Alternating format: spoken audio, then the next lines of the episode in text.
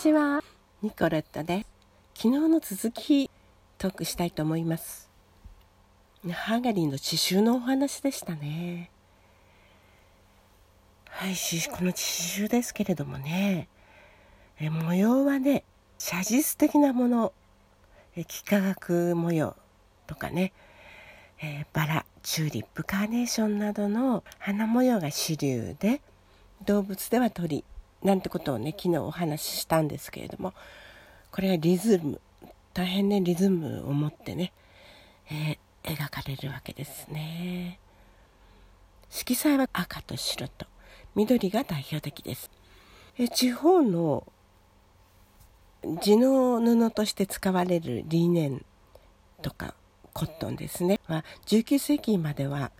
主に家庭で織られていました。工場製品もあるんですけれどもブダペストの北の方ですねパローツ地方であのタオルとかスカーフ白地に赤と青とかね暗い色に多色のウールか絹糸でクロスステッチで刺すエプロンなどが、え、よく知られているんですけれども、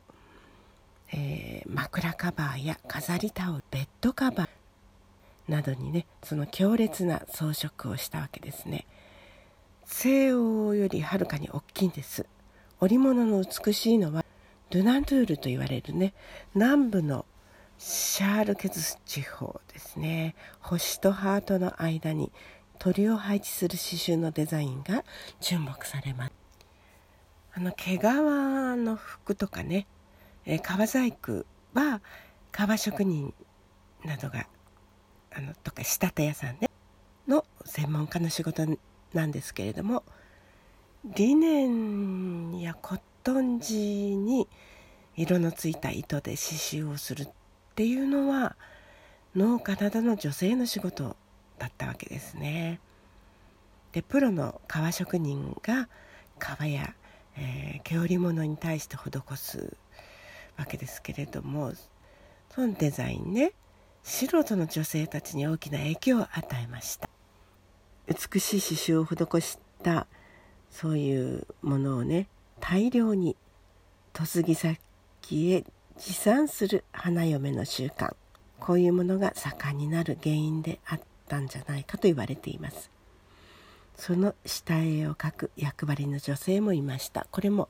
前回ご説明しました。各地のこうした刺繍の中で最も古いものの一つは大平原の南西部の、えー、ホードメゼバシャールヘ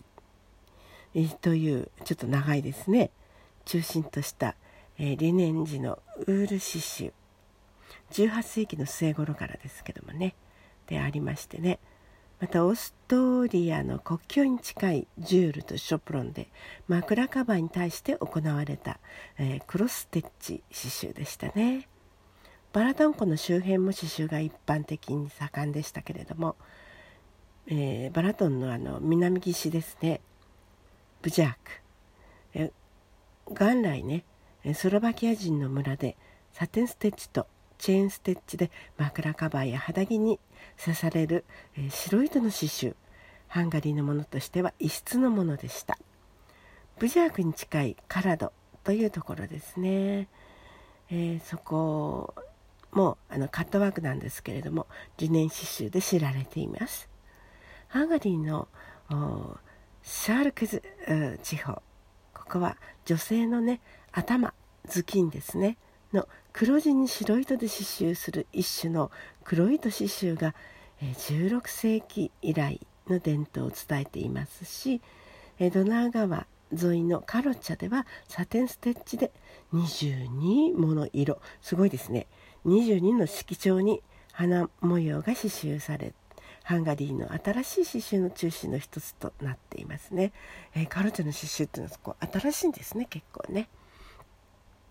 えー、大平原の北の方のメズエキュですね。あのご紹介しました。魔町の住民は革職人の影響を受けまして初めはベッドカバーに赤と青の木綿糸で控えめに刺繍していたんですね。でも19世紀の半ば以来色彩を華やかにして黒いエプロンと男物の、えー、幅の広い、えー、袖のシャツに刺すようになったんですね。商業ベースに乗った魔蝶刺繍は民族刺繍の素朴さを失ったと言われますけれどもでも土地の家庭刺繍には古い伝統が伝えられています魔蝶刺繍は1952年以降ですねその行き過ぎた商業性への反省が行われて民族美術家たちが改善して、えー、協力しているということですね。ハンガリー農民の民族衣装は1848年の革命以後も最も盛んになりましたけれども19世紀の後半には下降線をたどることになりました。そうなる以前には少女もかぶり物をしたし既婚女性は頭巾かネッカチーフをかぶって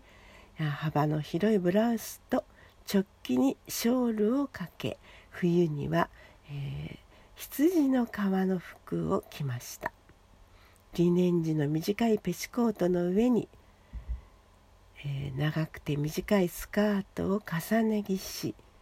飾りエプロンをつけまつけた晴れ着の色で、えー、着ている人の年齢や生活状況も分かったと言われていますね。一般には赤は若者の色。茶色とか、えー、濃い緑。赤紫は年長者のそして黒は老人の色でしたね。これに対して男性の服は専門の仕立て屋さんが作るせいか個性に乏しいんですね。刺繍したシャツに幅広のズボン直帰に冬は、えー、羊の皮のキャップ夏はフェルト製の帽子にブーツかサンダルが着用されました。ですけれどもね、えー、スユールの着用も19世紀末には廃れましてはい、えー、それでも、えー、毛皮の服の伝統はホルドバージからホルドバージというのはあの大平原があるところですね。デブレッツェにかけて残っていますし精巧な農民刺繍はパローツとシュアルクツに生きていると言われています。ブーナントゥールでは、えー、白は物色なんですね。服の色も青年の赤から中年の青そして老人の白に変わります。ですけども今は一般に白が好まれていますしショップロンでは「特に女性が民族衣装を着ていますけれども男性の衣装で明るい青が好まれていると言われています。近年民族舞踊が復活しそれにつれて民族衣装と刺繍の需要が増えているそうですけれどもそれで農民衣装が立ち直りを見せたと言えるでしょうかね。カロチャから列車で、えー、東の方にね進んでいきますと痩せた土地に鶴瓶井戸が見えます。大平原の始まりとなるわけですね、えー、ですけどもブダペストからデブレッツェンの間ではスプリンクラーが活動しまして緑地に水を注いでいますね。まああの大したものです。ねその光景というのはね風土と産業と人々の好みの変化民族刺繍も適用していったわけですけれどもね。ハンガリー正確にはカール・パート盆地ですね。これは民族学の宝庫と言われています。刺繍に限らず民謡風俗信仰など古いものがよく保存されていますね。民謡の中でも特に悲劇的な物語になっている、えー、ものがねとても豊富で美しさでは群を抜いていますね。今のハンガリー国内では日常生活で民族衣装はほとんどお目にかかれないんですけれどもトランシルバニアのカロタセグとかですねメズシェグとかですね成形地方などのあの地方ではね今でも人々は美しい民族衣装をまとっていますね、まあ、ただあのお祭りの時とかですね、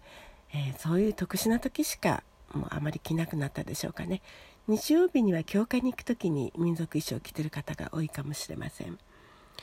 ハンガリーの刺繍は世界的にも有名で、まあ、日本でもねカルチャーやマチョの華やかな刺繍はよく知られているわけですけれどもカルチャー刺繍がハンガリーを代表する刺繍であるわけではないわけですね。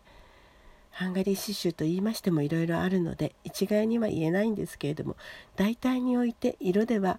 国旗の色ねえ赤白緑が基調になってますね。黒と青がそれに続くんですけれども黄色や紫など多く使われていることも稀ですね。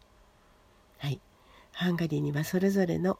地方ごとに地方色豊かな刺繍があるわけですね。